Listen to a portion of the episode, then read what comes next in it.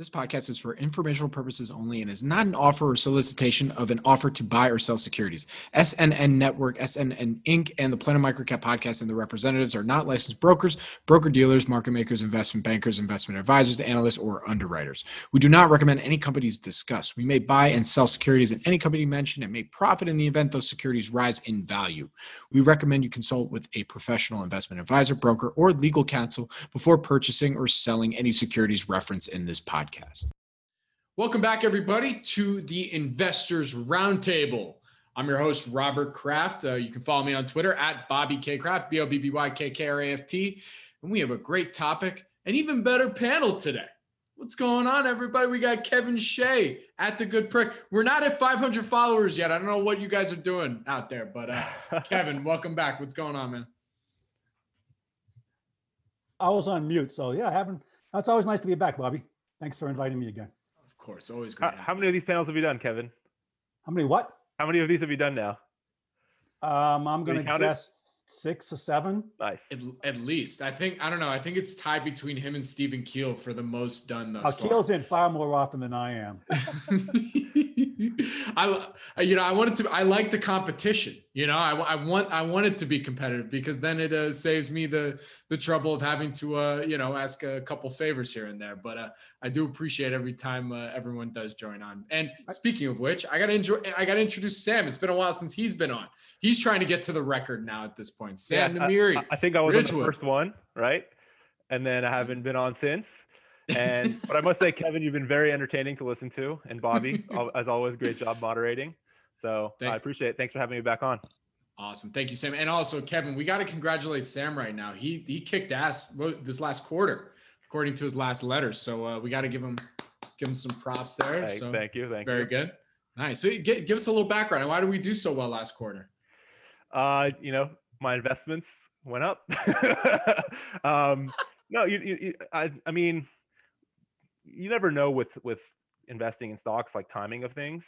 And so, uh, my my biggest position last quarter went up quite a bit. Um, and it's obviously in like the work from home economy. It, it helps. I, I don't I don't really talk about position names too much. So, um, but yeah, I mean, that if, if, if you want to know more, reach out directly. I'm happy to happy to chat one on one with people about specifics. So Very cool. Very cool. All right. So now let's get to today's topic. And, um, you know, this is something that we've talked about on a few panels now, but we wanted to kind of take it a step further. And I would like to thank uh, our fellow panelist, Kevin Shea, with taking this topic a step further. So the- our, the question that, that he asked that we're going to discuss today is, can cultural moats exist in the age of physical separation? Sam, speaking of uh, working from home and you know everybody working remotely so that's the question that we're posing today so kevin you want you want to start us off on this conversation and maybe even give a little background and then and then we'll get into it Sure, this this uh, is a is a topic that has evolved over the 17 sessions that you've had, Bobby. Um, I forget which our, one. it our originally- 17 therapeutic sessions Yeah, it's very very nice. I mean, you know, it's better than drugs. you know? this is you know i call this ia investors anonymous but not so anonymous but So the, the topic has been the topic has been on the table for quite some time, and and uh, various comments have been made. Um, obviously, the whole idea of moats was originally brought on by Buffett, and has been discussed numerous times in many many different uh, formats um, over the course of the last uh, literally 10, 15 years of whenever Buffett made the comment. Um, I think that there's quite a bit, quite a bit of uh, interest around that, and how do you protect your company's assets, you know, broadly, you know, by separating them from from competition. Um, I'll take a step further, sit down and say, you know, that, I mean, the, the, of course, is the thing on a castle, and you know, in my view of it, is that uh, moats work up to a point in time. And as I was talking to my wife last night about this topic, I said, what happens to a what happens to a moat when you have a cannon on the other side of the moat? You know, Mhm. so the castle becomes, you know, it, it- basically co- collapses under the under the, s- the siege of a uh, of a of a cannon. Um, so to some extent, castles and moats are indefensible. They over time and time and innovation will kill all moats. And so that's the that's a premise that I've been working on for quite some time is that moats are in fact indefensible um, over time and up to innovation. And again, one can argue about patents and things of that type and better management. And I would agree. I'm not defining the timing. I'm just defining the fact that moats are over time indefensible. But could, could I give you an example of one that maybe is defensible and tell me how you would argue that? Sure.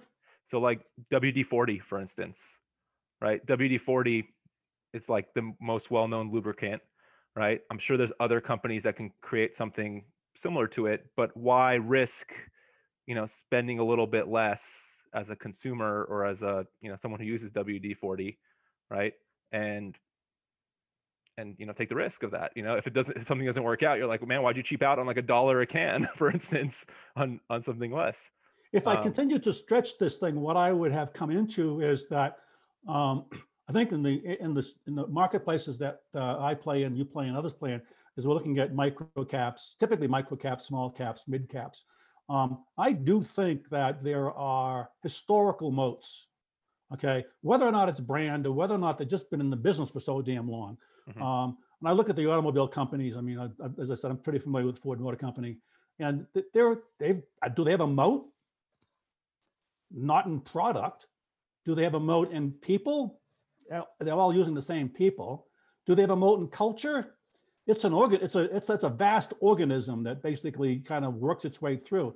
So to be honest with you, if I look at these large, well-developed companies with well-developed products and brands, I can't I can't get to the bottom of it to sit down and say, well, that moat exists around those historic companies based upon fill in the blank, product, people, management, et cetera. Um, so how do you differentiate these very well-known large companies that exist and have existed for quite some time? Do they have a moat? I mean, and if so, what is it? And, and how does one how does one go about trying to underli- underline the foundation of that moat?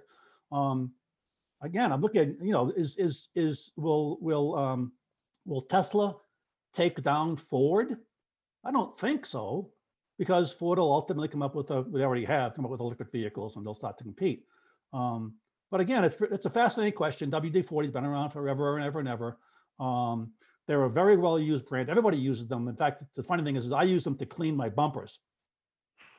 Seriously, clean my bumpers and clean my alloy alloy wheels. Does a spectacular job. Okay, um, interesting it's a funny, it's a funny, uh, it's a funny question.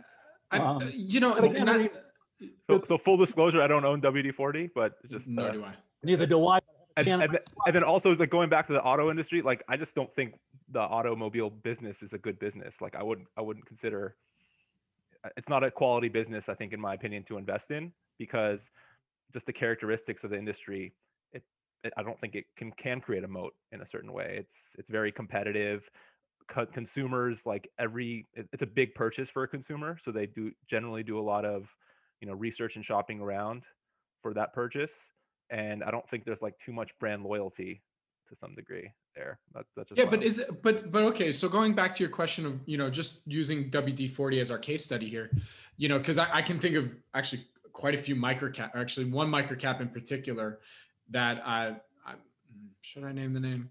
But like, uh, but it's it's a name that I think you two are both familiar with that you can maybe use as a similar example, and yet it's still a microcap and it's kind of in like a turnaround situation. But it's a product that we all know by name and would think of that product just by that name.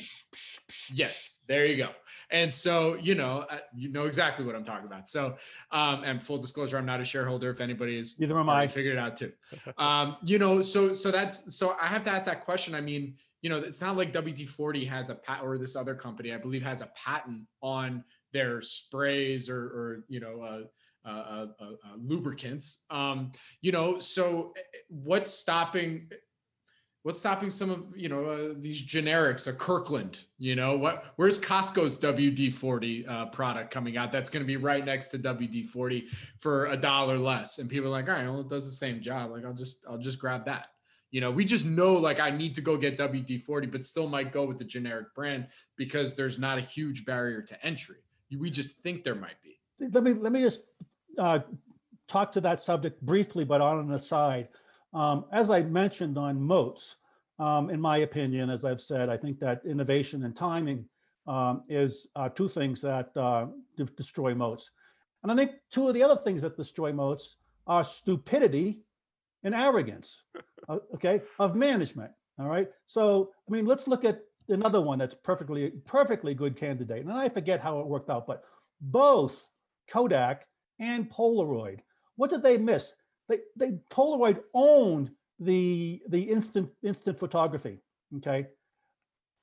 They, they didn't even show up during the digital photography. They had some sort of claim on it. I forget who had claim on it, whether it was Kodak or, or Polaroid. I think they actually had some some patents, but I'm not sure. But then again, look at the stupidity and arrogance of those two companies saying, well, we're in the film business. Okay, no, you're in the photograph business. Um, so I think that there are self self um, self defeating moats that exist by bad management at the same time. So I mean, if we're looking at good moats, we have to look at bad moats or whatever, however you want to describe them, or self self defeating moats. Um, so again, I'm not quite sure whether or not uh, the company that you're talking about, Bobby, I mean, they are a turnaround, and they uh, they certainly seem to have had a brand loyalty of some sort, but you know the management screwed it all up. Okay, now maybe they did it because of the tech, the, the need for the technology uh, didn't exist over the last five or ten years, and now it does badly. Okay, so again, you know, one has to look at that thing and sit down and say, but they do have a brand. Okay, and that brand might be able to give them leverage. Um, but you know, we're talking about that, and as I said, the, the, the, topic is, is culture. And um, I don't know what kind of culture exists in WD-40. Again, is it historical culture? It doesn't really matter to them. I mean, is it really just their brand and that's it? I mean, do they care about culture? I mean, if I look at something like uh, Facebook or, or Twitter or Google, or, I mean, that's heavily heavily suspended on on on um, on culture. Again, it's a monolithic culture, but it's I think it's pretty much there. I mean, it's a it's a singular focus that these companies have. Um, when I look back and look at, at, for example, I go look at Ford. Ford has a culture, but it is extraordinarily um, universal. I mean, not not monolithic. Um, how do they compete? You know, do they compete? You know, and culturally uh, to things like a Google or a Facebook, who have, you know, ten percent of the of the um, of the employees that uh, a large company like Ford has. Uh, I mean, similarly, again, I'm not quite sure how Sears failed, but you know, Sears failed, and and um, they had they certainly had a brand for quite some time, and it showed obviously that that brand moat was unsuccessful, but it might have been unsuccessfully leveraged by management. So again, I'm not even I don't even know why Sears failed. I don't know. I really I haven't followed the story. Have you been to a Sears recently? Hell no. Or, or like the last two years, three, like even driven What's by? Sears? I haven't been to a- Exactly. Just look at look at the buildings. That that'll tell you I mean, exactly why they. uh, all the, all the Sears in LA, I believe the one by my place or in the in the in the valley gone. Yeah, no, but like if you look at the buildings, they just never invested in in anything really. You know, they were just trying to milk it for as much as they possibly could. Um, and I think they had debt debt issues there too. But if you ever like see the build a Sears building, it's like from the 70s or 80s and hasn't been touched. Oh yeah, yeah. Um, they So, look I mean- beautiful. They they turn into great apartments. They really do. No, the Sears the Sears building in Boston, the Sears building in Boston is called the Landmark Building. It is gorgeous. It's like an Art Deco building. Okay, it's a beautiful, beautiful building, and it's all apartments, and it turned it, it turned the entire area around the, the, the- where it is into a very, very uh, um, um, gentrified area. Again, but again, why did why did Sears fail? I mean, did they have a moat? What what was it? And you know, was it well, stupidity of, of of thinking that they were in the real estate business?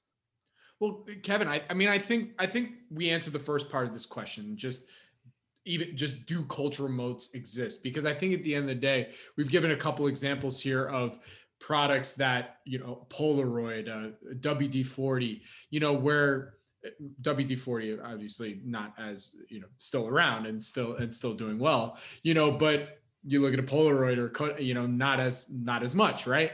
Um, unless you want to get into cryptocurrency, right? But uh, but at the end of the day, we can kind of show a few examples that name brand products that become like like a Kleenex or something like that. You know, there must be some type of cultural moat there that shows that it's it's existing beyond just the fact that the brand is now the product and it's you know inseparable. So now the question being is, well, sorry, do you do you want to refute? No, no, I was just going to say that um, one one of the reasons why you can speak about cultural moats and culture in general is because when you read a lot of sustainability reports, much of the sustainability report has to do with society aspects of things has to do with the way in which large corporations mostly deal with their employees from a standpoint of work-life environments and things of that type, creating a culture. So you will see that they are indeed focusing on creating the culture that's right for those, for that business. So Right. um,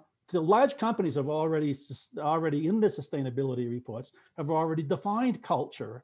Um, and most of these sustainability reports were done before COVID. You know, so to, so to some extent, now one has to ask is is uh, are these are these comments that are made uh, large corporations about culture and society and, and things of that type um, can can they be can they be workable within an environment in which nobody's nobody's in the building?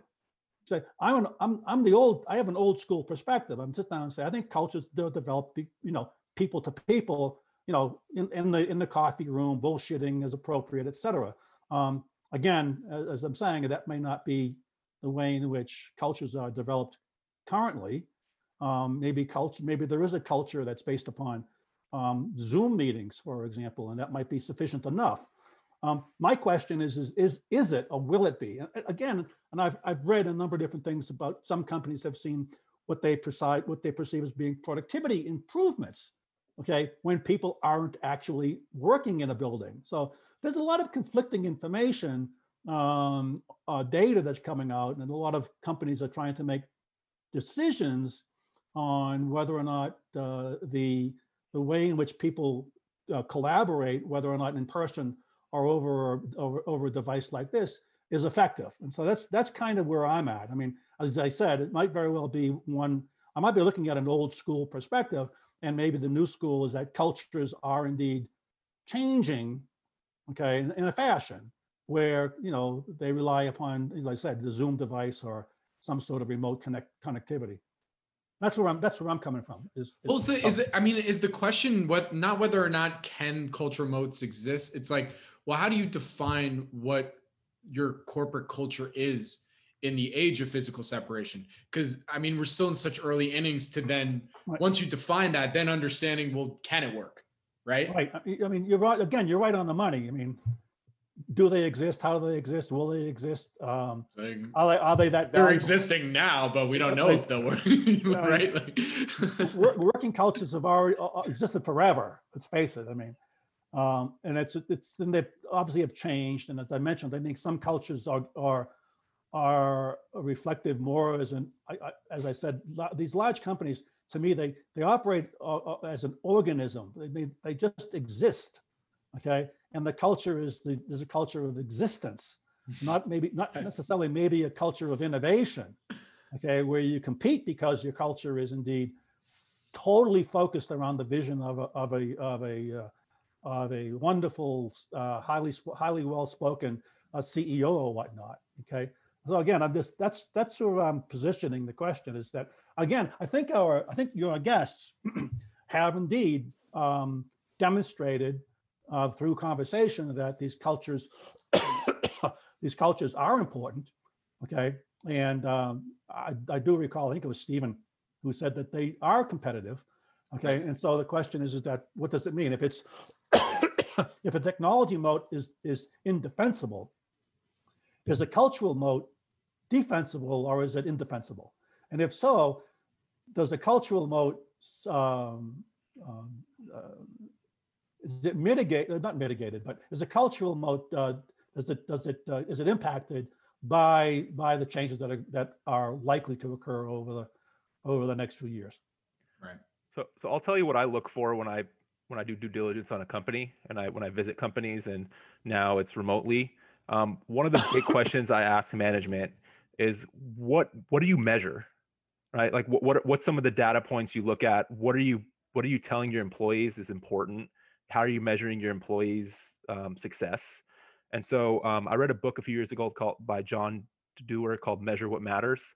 Um, he kind of took it from the the Google playbook, right? In terms of you know if you measure it, people will care about it. Um, I think CrossFit, you know, is kind of based off the same thing, right? It's like you got to be able to measure exactly what you're doing see your performance and see how you improve over time. Um, so I, I, think that's really where the cultural moat, um, the, the I, I think the best cultural moats will exist in this whole work from home environment is is by figuring out what matters, how to measure it, you know, and and does that actually drive business performance going forward? Um, and I think that's why Google, you know, does a, has always had done a great job in almost everything they do, right? Um, it's so it's so funny you say that. I was literally I was I was hanging out with my friend last night who worked at two different companies where um, the first one wasn't as quality of a product, but the culture there was amazing, and he'll be the first to admit it. Granted, it was he was there pre-COVID, and but but one of the reasons he loved it is that there was a lot of goal setting and you were able to kind of track your performance and see what you needed to get to that goal. And then at the new company that has a very quality product, great, more or less, you know, has a real opportunity, much bigger company, a lot more financial backing, doesn't have that kind of culture, and he's bored to tears, you know. Um, and so, and and it, he just wishes that as he wanted to bring that aspect that he learned at that other company to this because he thought he thinks that it'll just spark a lot more productivity and just passion for the business you know so it's pretty interesting to see that you know that's something that you can implement whether it's in person or not in person is just having some sort of performance metrics if you don't have some sort of goal setting mm-hmm. you don't have you want to have a management in there that's really putting making sure that's put in place yeah it doesn't matter in person or not i 100% agree with that and that uh, uh, what sam is mentioning Sam, that comes out of uh, OKRs. You, is that yep. yeah?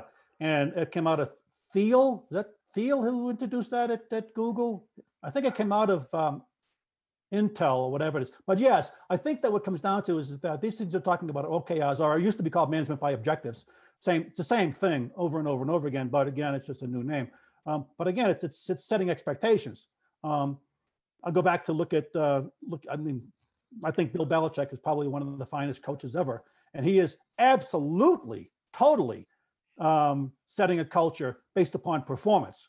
Okay, people come in, they don't know what to do, they get booted. They come in, they perform, they get raised to the raised to the glory. Okay, so again, is that he develops a system firstly, and then he puts players in who execute against the system, and the system builds the culture and also builds success. Okay, so again, I mean, Sam mentioned about how you can have have re, uh, objectives and results, and you can see it in sports, you can see it in, in any sort of successful endeavor. Um, but I, I think that what uh, the question that that I have out of out of Sam's is, is is one of the things about OKRs and, and measurements, metrics and the like, is they typically measure how you performed against your tasks. Okay, they're oftentimes task based. Um, I haven't seen, and maybe Sam has seen more of it than I, uh, but I haven't seen OKRs used effectively in trying to develop a culture, sit down and say, yeah, you did that, or so let's let's make it take an, an example. It's pretty simple. Um, a lot of these companies uh, build a little bit of culture by having teams go out and work for they work they work for a day uh, at uh, um, Houses for Humanity, okay, uh, Habitat. Um, so have you participated in a habitat um, um, activity? Yes, okay, many, many people do. Um, that, that brings in some element of culture because it introduces you and the company into your community, okay? Um, I don't know how many companies do that. I know a, a lot of large companies do, um, but I'm not quite sure. I mean, I didn't know, I don't, I have to ask, ask Sam whether or not in his due diligence and seeing OKRs being used, has he seen um, any particular company get it into a, into a format in which they kind of use it to seek to develop the culture that um, that they that they wish. Yeah, I mean, I think to be honest, a lot of companies just don't measure a lot of things. Yeah, yeah, yeah. So, so when I go visit companies, a lot of them will be like, "Oh, we don't really look at that," or "We don't like." A, a big thing that a lot of microcap and microcap companies do is they look at revenue, and that's usually the thing that they measure, right? but who cares what revenue is if you're you know if you're not making money on that sale right so a lot of companies will switch like a bad management team will say focus on revenues and then a good management team will come over and be like well they signed all these bad contracts just to grow revenues. Let's look at gross profit you know per deal or something of that sort. And so i i think uh, it's not even it's not even that complicated of stuff it's more just like logical. Um and then like in terms of like i think what you're talking about is more like social culture and things of that sort within within employee within a, a company um, that stuff is i haven't really seen good measurements of that. I think more of it is that's more like you go in and you see the passion of employees. Are, are they are they at the company because they're there for a paycheck or are they there because there's a bigger mission in mind? And i think i think that's what elon musk has done with tesla um, which i which my fund that i manage is not a shareholder of but um, I believe at Ridgewood we do own shares of Tesla. Um, he he has this bigger vision, right, of like electrifying all vehicles, and he's like, I, I don't care if other people are going to come and compete with us. That's my goal is to have all these other car automakers come and create electric vehicles. Well, if I, if that happens, our our our vision has been you know come to fruition. And so I, I, think that's why you go work at Tesla and why you won't go work at Ford if you're if you're the leader in battery technology, right? Is because Tesla is the leader and he has this vision. And Ford is like an old automaker that wants to hang on to their old ways, but is doing this more out of being scared, for instance. Um, and I and I think that's like again, you can't. It's hard to measure that. You can't really measure that, but you can feel it. You can you can sense it in the passion of the CEO itself, right? And even though I'm sure Ford CEO is a great talker and great motivator, they don't actually have that passion there, right? And so um, I forget what what who it was specifically, but I, I spoke with someone or I went to a speech by somebody who talked about the different stakeholders um, in in any business or investment, um, and one of them obviously is employees, and so he he kind of gave a analogy to you know if you have a pet, um, you come home from work, for instance, and your dog is is at home and for the for the first 5 minutes he's so excited and happy to see you right?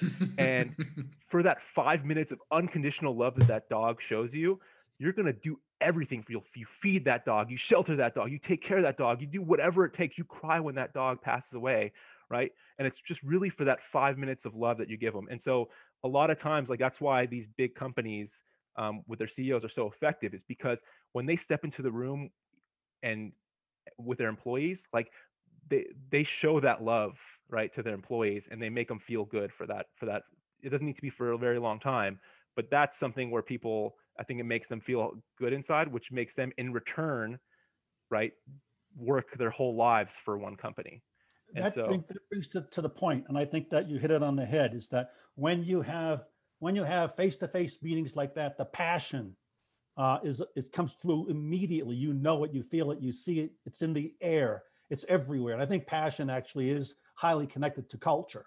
Okay, because you can create a passionate culture. Um, again, go back to go, going back to the sports analogy. The same damn thing. We're going to win. Okay, and we know we can win. Okay, but now the question you have is is that can can that means of getting Elon Musk in front of a team of people? Okay, can that continue? Can the passion continue? Can the passion and culture connection continue when he's doing it, you know, by by phone or by by uh, by uh, Zoom Zoom telephonics or or or anything? You know, again, how do you?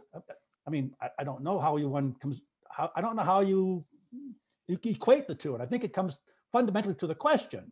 Okay, can that type of passion, can that type of culture development among the team members be effectively the same, okay, when you're doing it this way. Okay, I mean this way, I mean, you know, yeah. Zoom and not, not, and, and, yeah, and like as soon as I hang up the phone, Sam, you're gone, man. You're not hanging out in the, you know, no beer to be had with you. You know, you're you're elsewhere. hey, Sam, let's have a beer. Oh, fly to California. Oh, up yours. You know, so so again, I mean, I think you hit it on the head. Is that you know certainly I think culture is developed strongly by highly visionary and highly um, effective speakers uh, of large, small, large and small companies. But then what happens later? What happens now? Okay, that's that's that's where I'm at. And is it going to be sustainable? Well, well that's why that's why I think long lived. That's why I think OKRs matter, right? Is because the passion is not just in the speech; it's in the like Elon Musk he he goes he, i'm sure he breaks it down to the details and he pushes people right to get the job done right to push forward as quickly as possible and i think that's where his passion is um, and that's that's got, that gets reflective and then i think with engineering i think it's a little bit of diff- different as well too i think that lets you work remotely a little bit better but i don't know if you remember like right when the lockdowns were happening Elon Musk wasn't shutting down. Like he was like fighting this the the county of Alameda be like, "What are you doing? You can't shut me down. I'm, you know, I, I need to be open. I'm I'm essential." Right, you know, um, so you know there obviously is aspects of it that he needs to be in person. He feels like he needs to be in person, um, or the team needs to be together to do their work effectively. Um, By the I way, think- I- oh, oh, sorry. I, I think at the end of the day, it's going to be a mix. Like n- no one's gonna, you know, then things will normalize to become more normal, and there'll be a mix of remote and at home working. Um, so Yeah. Hey, by the way, OKRs for anybody that doesn't know, I, I- and I I didn't, and so I looked it up. Is objectives and key results, right? Right. I believe. Okay, all right. Just want to make sure. Well, and- I think Sam, I think Sam kind of hit it right there because we're we're asking the question, and and like the way I formulated in my head, like, can a, can you have a cultural? Can you just have a culture that's completely physically separated? You know, where everything operates completely on Zoom you know, as you think of, I mean, there's very few sectors that you can actually do that. You know, there's, you know, when you're talking about physical goods, it's impossible because you need to physically be there to make the goods, right? But at least, you know, for a SaaS company or tech companies, you know, you can probably get away with, you know, uh, most people working from home or doing that. So, I mean, when I was initially thinking about this question, I'm like, all right. And then thinking about passionate CEOs and charismatic CEOs that are, you know, let's do, you know, all, all that kind of stuff. Um, and, and like, can that can that exist? But but I, I don't know if it can, because it seems like you you kind of want to have some of that physical, you know, social interaction, physical, right? Social interaction, um, where you know you hear the speech and you're just like, man, that was great, you know. Uh, I could be making a great speech right now, and then we hang up, and I might just talk to myself like, "Oh, Bob, you did oh, that was nice," you know. Like I, I, I, Yeah, I, nobody wants to chest bump you, Bobby. Yeah, no one wants to chest bump. been working out, you know. Again, I might not come it's, down it's right one of those things. I mean, I, I mean, it's just kind of was kind of silly, but chest bumping is gone, right? Fist bumping is gone. All these immediate contact things are, bon- are gone. So the I- being an old sales guy, the one thing that was quite apparent in selling is people buy from people. Yeah. Okay, regardless of what you're selling, people buy from people. If you're not sitting in the office with the same person, okay, across the table, looking in the eyes, smirking and laughing and all that stuff, is that you miss the ability of being able to create an emotional react, emotional tie that basically precedes the acceptance of you as a salesperson. So again, it's I don't- again the same thing is is the how do, how does sales work? You know, can you sell a SaaS product over the phone? Well, some some of them you can. Okay, you know they're real cheapy shit and all that stuff, but not high tech. You know, SaaS models. Well, like I mean, I mean, stuff. I mean, I think I think it I think it depends on what you know the the macro is happening. I mean, I think right now sales, you know, we we know quite a few of these medical device companies that you know where it's just accepted, you know, and and normally they're on the road twenty four seven, right, to go and meet with every hospital and physician and whatnot. But because it's accepted that we're in COVID, you know, uh, their potential buyer is like, all right, I'll you know, I'll set a set aside time to to take the calls or or not. They take the Um, calls, but they're not buying. are they not buying? Not buying. No. Well, I shouldn't say they're not buying. That's obviously sales have declined, whether or not it's 75, you know, 25% or, you're talking medical 50%. devices in general, or just in? gen- well, and anything in general. Certainly medical devices have, And- don't and- know. anything Are to do with they? anything to do with coming into the hospital to get some don't so. diagnostic work done. Okay, a- again, let's look at the number of, of hospital visits that have, that have, de- no, that hospital visits have declined dramatically. And I understand that, that's just a fear, de- a fear deal rather than, you know, a business deal, but consumers are the same way, they're making their decisions, but, you know, I don't think that has anything to do with culture, I think that has to do with straight fear. Uh, I, Uh, w- I was just looking at some data about different sectors of the economy, about customer visits, location visits, and what, w- what would you expect them to be down, like in, in general across like everything, like retail, for instance? at, at least 50%. I mean, it's like 30, 40%. Like it's not, and it's, and it's coming back like Yeah, pr- pretty well. And so you'd be surprised. Like, it, it obviously depends on the region and what's allowed to be open and what isn't. Right. right, Um, right, But I was looking at like casino and hotels, right. and Right. you would expect that to be down a huge amount. It's down like thirty percent year over year. Yeah. Um, so It's still big, but that's also with the pandemic. Of course, yeah, of course. Like Yeah, you, you yeah, would right. expect people not to be traveling, right? Um, so yeah, I mean, again, I, I, don't. I think especially the SaaS sales. Um, I mean, I think actually because people people still want to fit. I mean, especially now where you need to be more efficient as a business or as a company or as a world Just gonna say. right? Like you, you need to use software and you need to do other things to become more efficient. So if you can add value, I think the sales process is actually maybe faster. Um, I think the other thing is like, you know, can it work for, for a remote team or can it work, you know, with Right. Work from home Yeah, sector to, So, sector to sector, I think it is going to change. I mean, ultimately, you can't compare them. I think, you know, anything that requires, I mean, supermarkets, for example, aren't going to change. Yeah. No, Hey, tell me how supermarkets are going to change in this in this age. But again, I mean, I don't know if they, I don't know if supermarkets have any sort of cultural advantage. Amazon will figure it out. Del- del- No. delivery. I think that's I think that's the bigger change, right? It's a shift in delivery. Um, I know more people. I, I mean, there was a time where in LA, like restaurants were delivering grocery, like had right. groceries where you can order groceries from restaurants. Um, so I think supply chain somewhat changes, um, and I think that'll shift back too. I mean, I haven't, I don't really grocery like our family doesn't grocery shop anymore, really in the grocery store, since like we lived in New York and we were getting deliveries there, and then now we're in LA, and we've kind of kept up that lifestyle. So. Um, Well, it's New York. They Yeah. they deliver up the back stairway. Yeah. New York is like the most impossible place to go grocery shop. It's it's like the best and the most No, that- that- impossible. That's why all, that's why all the places have back stairways and, and, and back elevators. Really, right? Isn't that where you develop, you know, you go to the back door and there's your food. You know, it's kind of funny.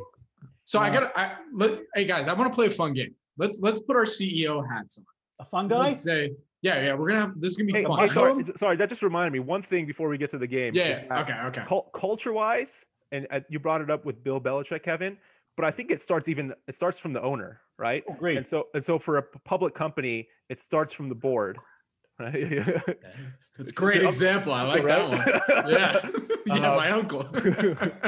So, so at, at the public company, it starts at the board level. Like if you don't have a good culture at the board who's actually measuring and looking at the right things and making the right decisions, then you know, and measuring the CEO on the right metrics, which Bobby uh, at, on the magazine, right? I, I wrote an article on proxies there, and that's a great Yep. way for public company investors to look at to see what the board is measuring in terms of executive management and also what the board gets measured on too and, and their bonus compensation um, so it starts from there and then that trickles down because the ceo what their bonus is going to be based off of is what they're going to tell their employees hey focus on this right, Right. and so Right. if you want to focus on revenue then you should you, you can kind of expect that's what's going to be the the okr that's measured for instance right um, or the yeah the measurement that's measured but then like if you focus on gross profit or you focus on you know earnings or or earnings per share right? If, if you're focused on earnings per share when the board goes and does a, a share buyback you know maybe they're just trying to get the share count you know lowered so that they can get more earnings per that share. So Right. again it, it, it drives everything and and that's that's again culture it's it's all about measuring what what you measure in my opinion. As a board member, and we had this conversation in one of the other sessions, as a board member, I agree with you entirely to the point where I worked, I worked with a company that I was engaged with in doing just that, roles and responsibilities of the board. And those were, those were OKRs that trickled down and then the CEO trickled it down and everybody else trickled it down. So everything was set up from the top down. Um, and it's fascinating because I think that's appropriate. And on the other hand, is that I've seen companies that trickle up, and that trickle up theory actually seems to work in some places as well. It's kind of funny, but but I I am with you entirely that um, um, the culture. If you want to, if you want to keep this thing on culture, the culture stays. You know, the board may be quiet, but the CEO has to basically turn it into a uh, turn whatever this whatever the board wants into some sort of um, funny game that Bobby wants to play. Maybe. you yeah, here we go. You ready for the game? back to you, Bobby. Here we go. Here's here's here's our game. So let's say we're all let's let's put all our CEO hat or board of director hats on. Let's just assume the CEO is uh, chairman of the board as well, just to make this easy. All right. So we're whether COVID hits or not, or we're starting a new company, and we're like, okay, we want to have our company be completely remote. We want physical separation. Maybe we meet once a quarter, half twice a year, or something like that. Like there's that mixed in, but for the most part, physically separated. How would you create a culture within that organization? What are some things that you would implement so that you would hope that that business would succeed? That's a game. Here, that- that's- Friday, game. Friday virtual beer. Friday virtual beer. Okay, that's a start. Again, I mean, you have to, you have to create, in my opinion, you have to create some sort of means that people can engage, okay? Um, outside of business. I think that that's what it comes down to. I mean, it's kind of the thing about how do you create water cooler communications, okay, um, that are effective and that can get things done. I mean, that's the, to me, that kind of is the old school way of, of, you know, the coffee room, the water cooler, the see you in the hall type of thing. Hey, I need to ask you a question. Uh, those are the things that are missed um, in any sort of environment like this. So again, one has to consider is, am, am, am I suggesting that those things have value um, today? And old school would say yes, new school might sit down and say no. Okay, they don't, nobody cares anymore. So again, it's, it's it might very well be um, brought on by what you have already established as being your culture. Your culture is going to be different. It's not going to have these, you know, these these uh, personal interactions on, on non non business activities. Okay. Um, do you do you does does a new company not have those? When we hang up, Bobby, we're not going to have beer, right? I mean, I have a few in the fridge right now. we could not hang No, up and have a actually, beer. actually, I think there's. I, sadly, I think they're the same beers that maybe Sam brought over when we last had our our, our microcap meetup. Unfortunately, so they might be might be a, a few months old. but So so what I would do is I would I would think about how to gamify things. Um, and I've seen it done at a at a software sales company, which is I'm not I'm not being creative and coming up with my own idea, but they would do like games every hour or games every week where where they had like a big again they had this in their office but you can obviously do it virtually where you have like a leaderboard in the side of your screen for instance right? And you say okay whoever's this is the this is the metric we're trying to hit this quarter. Is it like with our current customers how can we get an add-on sale for instance? Who can do the most add-on sales in the next day or the next week? And then be, with that you get a reward right? And then you also get like your name Love like it. shouted out in an email. Um, i see i see schools kind of doing this too with the with the whole work with the whole school from home thing um, where like students get shout like they're students of the week things of that sort. So i think that's that's what i would kind of implement and and try to make it a game because um, at the end of the day like when we're talking to each other it's we're not we're not seeing each other in real life but you know it's it's kind of like a game. It's kind of like a virtual reality type of thing Is so. that, is that, is that idea, Sam, is that connected to the fact that, let, let's sit down and say that a majority of people under 40, I mean, what I don't even know the number anymore, have in fact uh, a history of, of game playing, of, of some sort of, of, of, of, um, you know, again, the game playing, if you want to just call it that, So it- control. i- if you think about the best video games, they're just the most addicting. And so there's an addicting aspect where again, I don't know what percentage of people, but in your brain, your brain is just chemicals, right? And so when you win a game and that drive to try to win, it releases this chemical in your brain that makes you happy, Dopamine. dopamine, right? So um, dopamine. it's dope. Um, Yeah, dope. you, dopamine, you, you you, you know. mentioned drugs earlier, right? So, um, but yeah, I mean, uh, that, that's the same thing with like these YouTube videos that are, you know, they have these kids opening up these toys, right? It's just getting that rush.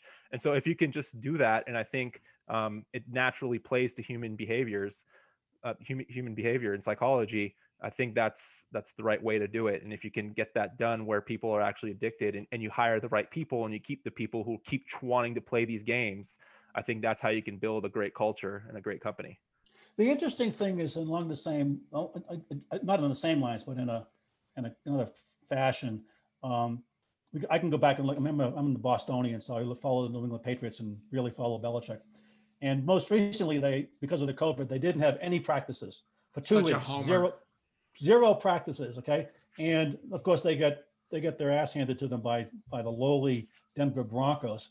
Um, Now, Belichick would never come out and sit down and say, God damn it, you know, no practices means, but that's the way I'm sure he's feeling. So, and, and in another fashion, practice. did though. practice, He actually did. He did say that though. He did an interview where he actually came out and said like, "Oh, here, hold on. We're doing practice. Bobby, on that. Yeah. But again, so that's, that's the other side of it is, is that, um, and again, I'm not, I'm not quite sure why I want to use sports teams for it, but uh, it's a good analogy in one way. Um, here you show that the inability of being able to have personal contacts and running through everything, same again, do it again, do it again, do it again, do it again. Um, may very well, as we have experienced, may have, uh, may have led to a decline in the, in the performance capabilities of the team. So, uh, you know, now we're, now we're in that interesting, interesting area of, of um, when is it appropriate for personal contacts to, to um, expand the, the success of the operation in one case, where in another case, it's maybe unnecessary. And I, and I agree with you, Sam. Gaming might very well be a leverageable uh, um, trend that could be used to, you know, maintain a culture. And it's a culture that I'm unfamiliar with. I've never played a game in my life, li- literally. Okay, But you watch a lot of sports. Well, you know what? That's a game, but I watch a lot of right? sports. And, Well, you and- know- and you're tied to that outcome. So Sure, sure, sure. And that's I that's would even take, yeah, I would even take Sam's idea a step further. Like if it were me and I had my CEO hat on, you know, because you know, with gaming stuff and you and uh, creating a prize, you know, I would, and this is probably like way too much in a utopic world of this, but if we're just if we're gonna live in there, here we go. Like if you if you went to each employee and you said, hey, look, if you set your goals and this is and you hit that, you it's on them to create all right well what do you want like what within reason of course you know but what what is what is the reward you would want that if you met all your goals you get it you know like that would be that would be something that's pretty interesting to me Wouldn't that be robotic? is that necessarily a bad thing Don't. no, but, but, but, certainly, that's, but, but that's that's what makes a good management team, right? Is to make it not robotic and to right. come up with different games and ideas and and I think it starts from the top down, right? Where it's like, what are the metrics we're actually trying to get and what's important, and does Right. that change over time? Um, you know, do we come up with different ideas, right? Like different customers to to try to find, or I don't know how to get leads, right? Different ways of doing it. How do we, you know, I, again, it's that's part of a good management team is being creative. It's not just doing playing the same games over and over and over again. You know what's funny about this conversation is that like, and maybe it's just me, but it's like almost it's almost like I'm assuming that now that there is the physical separation, that there's going to be a lag in the productivity.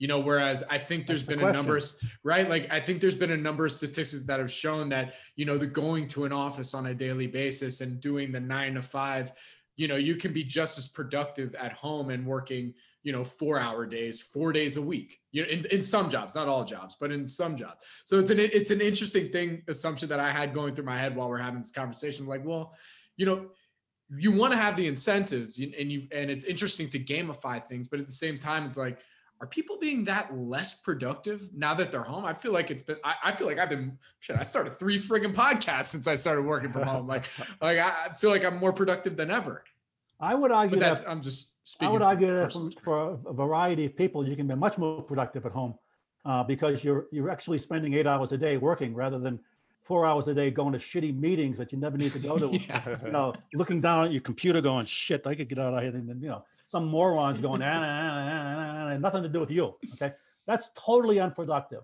Um, and I think that is, that is clear. On the other hand, the number of people who are investing day trading and getting onto their, getting into uh, accounts like Robinhood is, has gone dramatically up.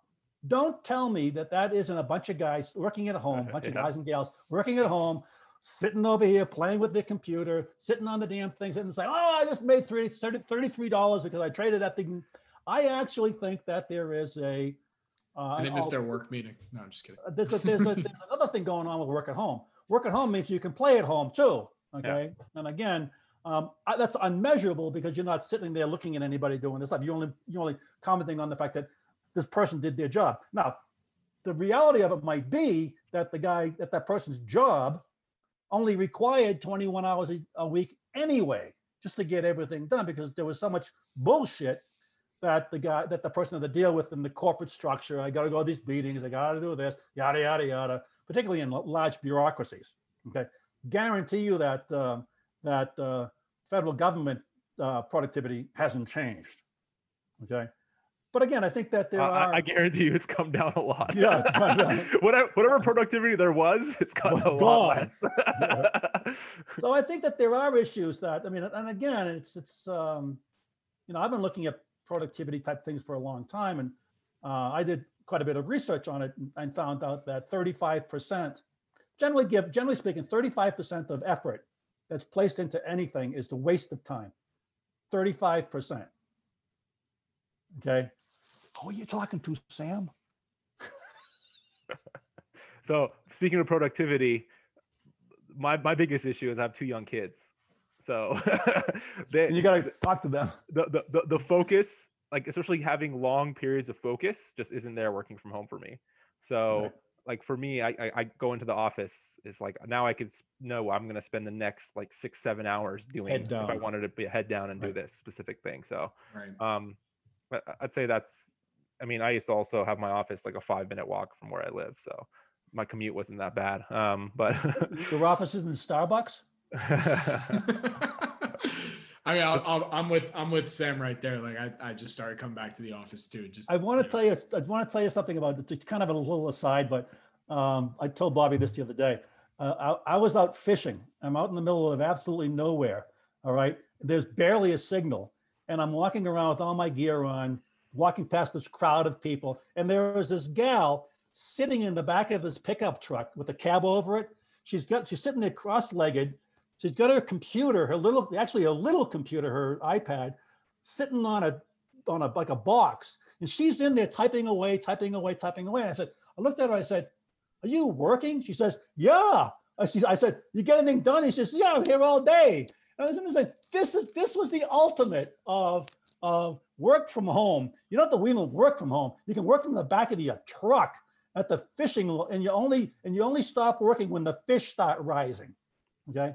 Then you then you then you leave. So I thought that was the one of the funniest damn things because that, that defined for me that this remote um, working can be done absolutely from anywhere as long as you are a willing participant in satisfying these OKRs. Okay, I did my job for today. I'm done.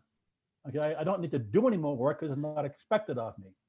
It's a- that was an eye opener for me. I was really fascinated by the whole thing. Don't worry. One of these days, I'm gonna do a, a round table while I'm surfing because the phones, right? You know, they're look, they're waterproof. I'm gonna be able. I'm gonna bring it out to the water one time and just be like, "All right, welcome to the." like, hold on, guys. You know, and just go. I mean, uh, it- technology has taken us there, and I think uh, tech, technology has taken us there. And uh, once, once again, I mean, my wife and I, my wife and I are, are nomadic, uh, have a nomadic lifestyle. And, you know, for, for quite some time when I was driving, she was working a lot and then I was driving and she'd be sitting in the passenger seat, literally all teched up. She'd have a wire up here. She had the phone down here. She had the computer over here in the passenger seat, plugged all in, you know, solar panel on the roof. It's unbelievable. I mean, there's all kinds of ways you can be remote and she was getting her job done, but her job was task based. Okay, it's truly task based job. Get your job done, get it over, get it out. Okay. Um, right.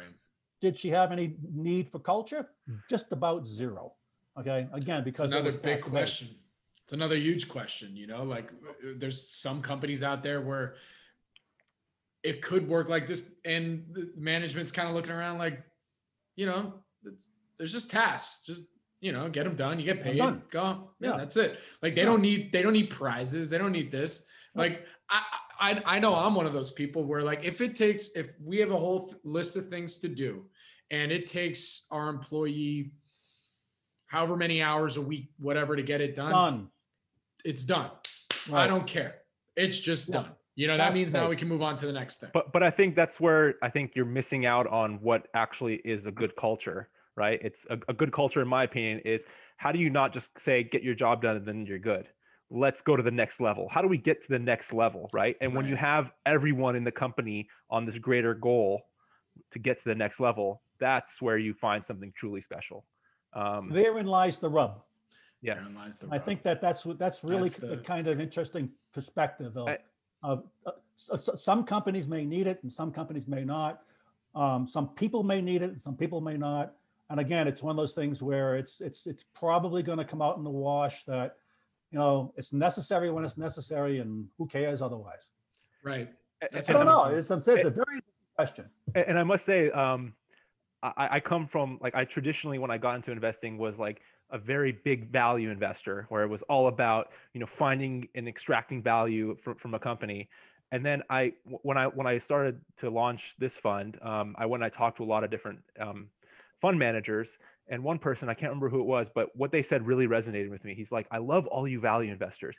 Because you guys go and you go look at these like crappy companies that have terrible culture. Like no one's happy to be there everyone's like worried about getting fired because you know the business is, is having like is struggling at this point of time whatever it is and that's why it's trading cheap. He's like have you ever been to a growth company?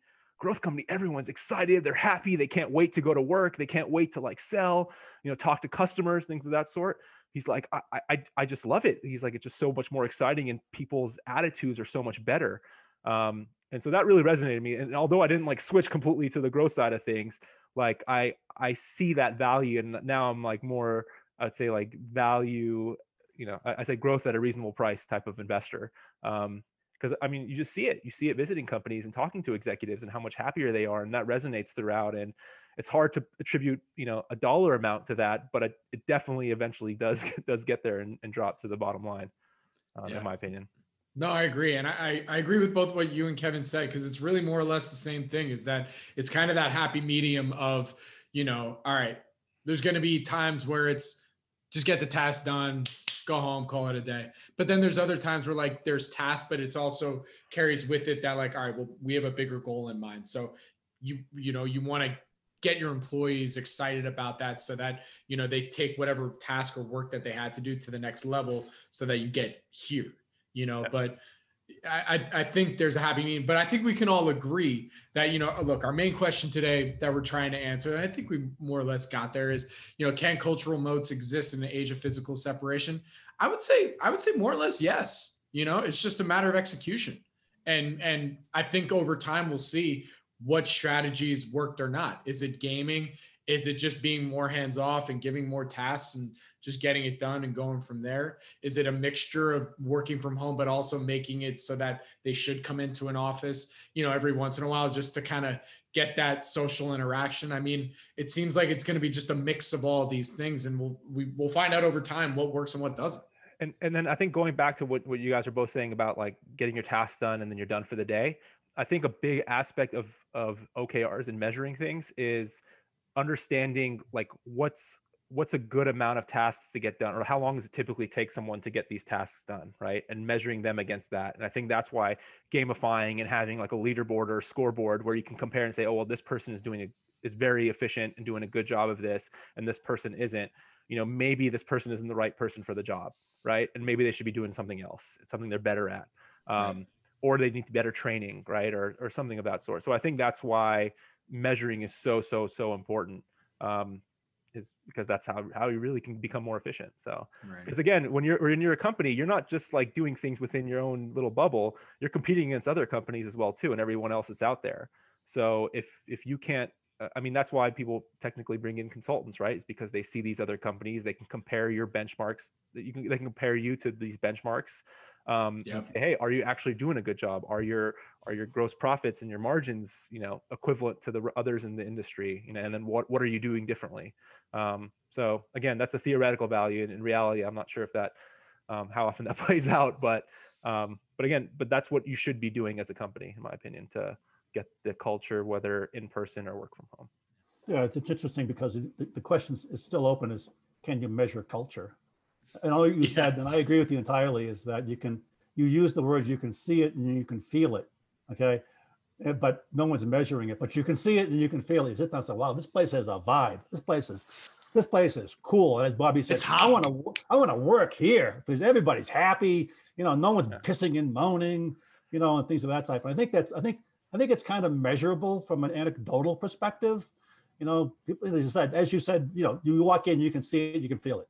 Um, and that's where I believe, um, you know, so how do you place a value on it and things of that type? And it's really quite funny to me because productivity, you can you can do the exact same work, okay, um, and do it in less time and end up being a lot more productive. Okay. But it's just a fake, it's a fake improvement. Because if I'm more, impro- if I'm more productive, then if I'm a manager, I'm going to cram more work down on you. Because, Well, that's that's the thing. Is is it more productive if you're let's say let's say you used to spend 20 hours a week doing something and now you're spending an hour a week and Right. spending the rest of the time at the beach. right, Like you're not really being more productive to the That's what I'm saying. output, right? that's what I'm saying. Yeah. okay, If you- okay. If, you- if I paid you for 20 and now you're doing one, geez, I'm going to cram more 20s down on you. Yeah. So again, there is some, there is some. but uh, that fa- that's where that's where I think like an ownership mentality in terms of culture. Again, I don't know. It's harder. It's easier said than done. Matters, right? Because if you're now able to do 20 times more work, right, and be as productive, you're producing more for the company. The output for the company should be more. Like a- good a good executive or good management team should compensate that employee more or realize that employee is, is compensated and and you know give some of that value back to the employee and not keep all of it for the company or the shareholders right and so i think that's where um, incentives matter right um, and an ownership type mentality slash incentives really do matter Yeah, but Um, the incentive actually is that I can actually do 20 hours of work. I can do it in, I can do it in one hour. I go to the beach. Yeah.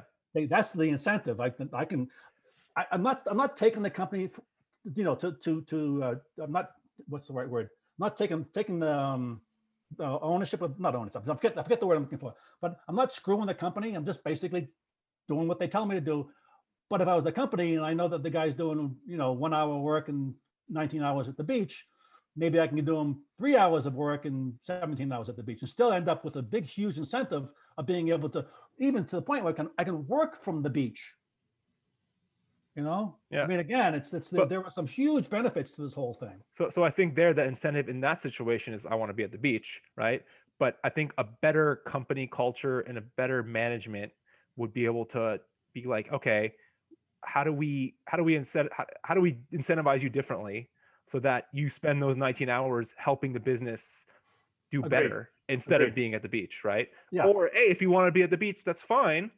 Um, but I don't know, figure out a better structure where you know there's something. You know, we'll go work at the beach, maybe do other things. management has been doing that forever, how to figure Yeah. out, to maximize, maximize so- gain. so going back to i think what i would do as a ceo is i've started to see more and more like software or hr like analysis of finding the right like type of personality for specific roles in companies.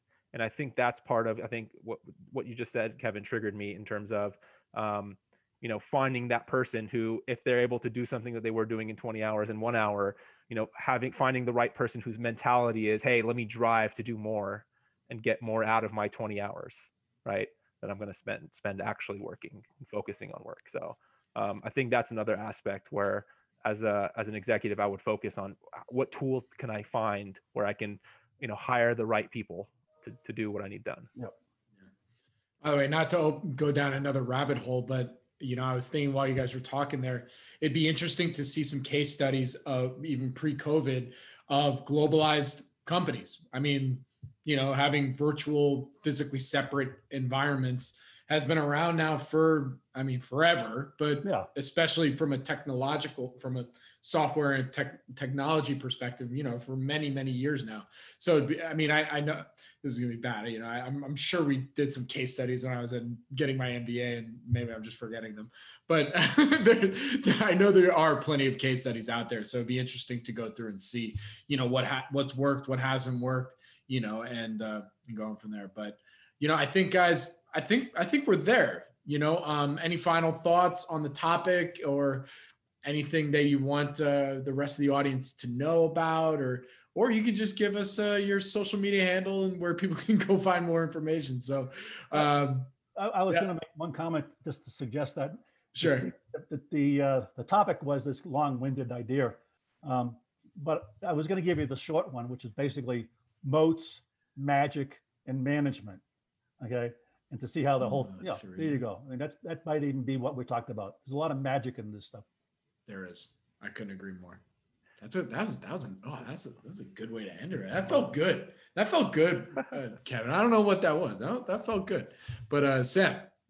uh, follow me on twitter i have a, I have a, I don't know, one of my friends said first to a thousand. I don't know why he just brought it up on Twitter. Andy, Andy. like Anderson. it. Um, so help me get to a thousand followers. S Namiri at Twitter, uh, at S Namiri on Twitter. Sorry. Um, and then the other thing is, I, I I just say I think going back to our initial conversation about moats, I think like uh, for instance a WD40. We'll go back to that example. If there's a microcap company out there that's starting to encroach on their market or comes out with a better, you know, a better lubricant than WD40, for instance, WD40 will probably just let them, you know, gain some market share, gain some market share, gain some market share, and then buy them. And I think that's that's why you know I think that's one of the reasons why I'm attracted to microcaps is because that's a great catalyst to extract value. Um, and you know once you're big, like you know there's you, you don't have that option. As, like who's going to buy Tesla right now at its size at its valuation? You know. Um, so again, I don't know if you agree with that, Kevin, or not, but obviously you do. You said you said they'll buy them, but I, I think that's that's why there's a lot of value in looking and hunting for microcaps. Is because when you find one of those moat breakers, for instance, um, you know you you found something special. It happens in the software industry all the time. I mean, look at Monster now, for instance. I mean that never got bought, but you know Coke and Pepsi, if you if you start encroaching on their market share, they they buy you. Yeah. Um, so anyway, I mean that's kind of my my final thoughts. Yeah, Celestial Holdings.